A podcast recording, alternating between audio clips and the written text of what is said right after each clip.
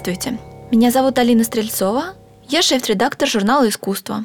И сегодня мне бы хотелось поговорить с вами про Вену.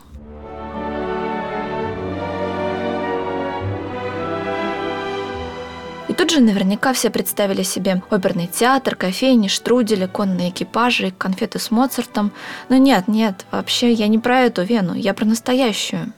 Дело в том, что многим, кто приезжает в этот город, кажется, что австрийцы бережно сохранили традиции и атмосферу XIX века. И кому-то очень нравится приезжать в эту старинную сказку.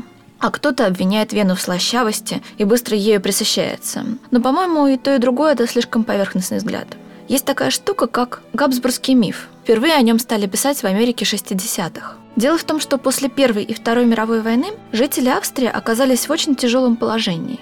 Они лишились и имущества, и голодали. И кроме того, они совершенно перестали понимать, кто они. Вот, например, после Первой мировой войны распалась Австро-Венгерская империя, и люди уже не знали, в какой стране живут. Только что они были гражданами могущественного, огромного государства, а тут вдруг превратились жителей маленькой, слабой и беспомощной страны. Еще хуже была ситуация после Второй мировой. Тогда на официальном уровне был выдвинут лозунг «Австрия – это первая жертва нацизма».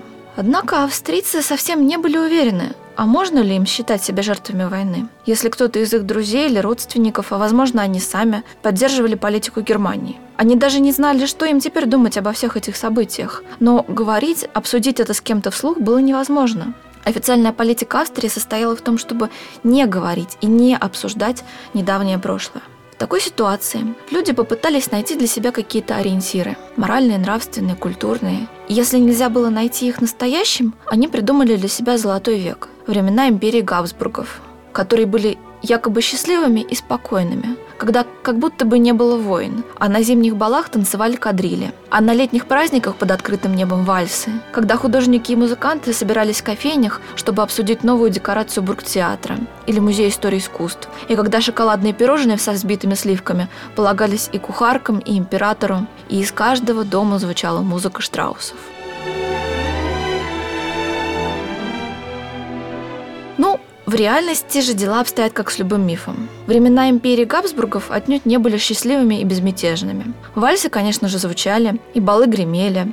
Но наравне с вальсами и балами расцветали антисемитизм, а империя сама была царством цензуры и бюрократии, депрессии и истерии. Мы вспомним, например, Кавку. Это та самая империя.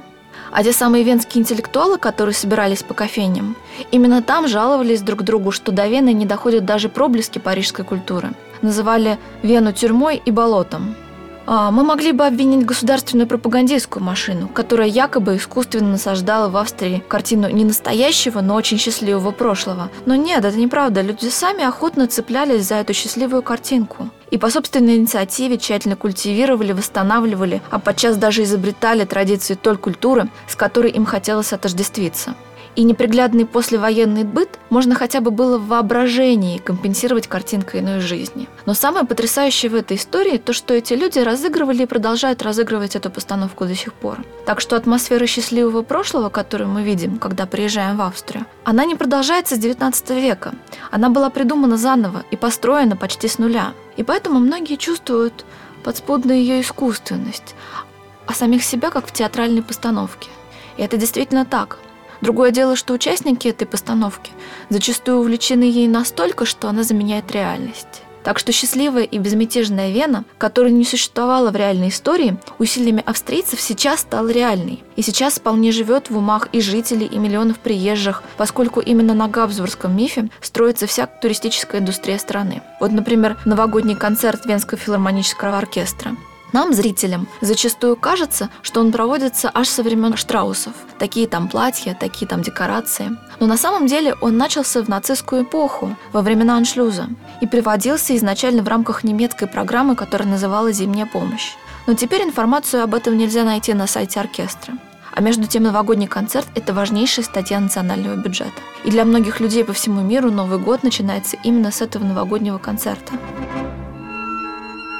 Это не подделка, это игра, это постановка, это влечение, это мечта. И все, о чем я сейчас вам рассказываю, это далеко не новость для специалистов. Они, например, прекрасно знают, что до 21 века событий, связанных с именами Отто Вагнера или Людвига Витгенштейна или Эгона Шилли, нужно было еще поискать. В 70-е даже стоял вопрос о том, чтобы снести виллы великого венского архитектора Отто Вагнера, и они уцелели буквально чудом, благодаря одному художнику, который за свои деньги выкупил здание. И даже сейчас, по уверениям специалистов, Витгенштейна, великого философа, лучше знают в мире, чем у него на родине.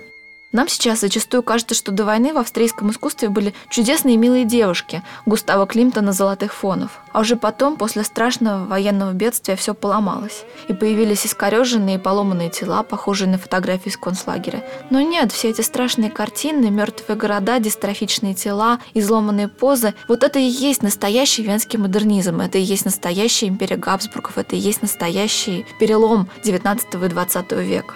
Вот он такой – Эгон Шиле на самом деле умер в 1918 году. Вот только и самим австрийцам не хотелось этого помнить потому что над теми, кто коллекционировал Шиле в 70-е, смеялись и считали их сумасшедшими. И единственными, кто в послевоенные годы не захотел играть в сладкий и праздничный золотой век, была группа художников, так называемых венских акционистов. Именно они открыто заявили, вот у нас была война, мы были на стороне агрессоров, мы замараны, у нас травма, нам нужно что-то с этим делать. И потом эти художники стали мучить себя, резать, калечить себя на публике, пытаясь внешне показать все то, что происходит со всей нацией изнутри. Они рассчитывали, что увидев это, перепрожив свою внутреннюю травму, признав ее, их зрители смогут избавиться от своего страшного прошлого и переживаний, которые оказались загнаны в подсознание. Даже сейчас и даже искусствоведам очень тяжело смотреть на видеозаписи этих перформансов. Это физически неприятно но их надо понимать как записи сложных хирургических операций. Их ведь тоже не просто смотреть, правда? На самом деле это и была спасательная операция для всей Австрии. И, кстати, венские акционисты были первыми, кто вообще вспомнил, каким модернизм был на самом деле. Они начали смотреть работы Шилли и Кокошки. Они начали слушать музыку Шонберга, которого тогда в Вене нигде не исполняли. Они начали читать Витгенштейна, которого в Австрии не читали.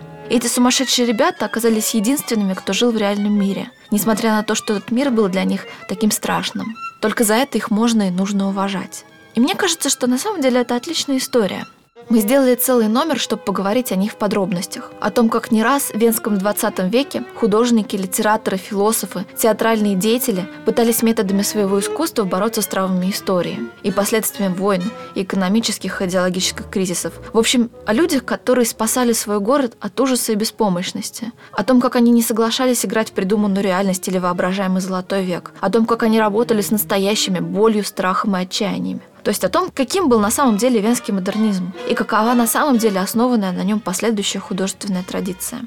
И если вдруг сейчас кому-то показалось, что я занимаюсь разоблачением Австрии, дескать, нам-то кажется, что там все так прекрасно, а вот на самом деле нет – но нет, я же говорю совсем о другом. О том, что когда знаешь, как на самом деле обстояли дела, начинаешь видеть не сладкую картинку, а интересную и живую историю, хрупкую и уязвимую культуру. По-новому и по-настоящему любить удивительный и прекрасный город Вену. Спасибо вам за внимание. Мы будем рады вашим вопросам, предложениям, историям. Отправляйте нам их на адрес подкаст собака искусство инфо.ру. С вами была я, Алина Стрельцова, журнал «Искусство».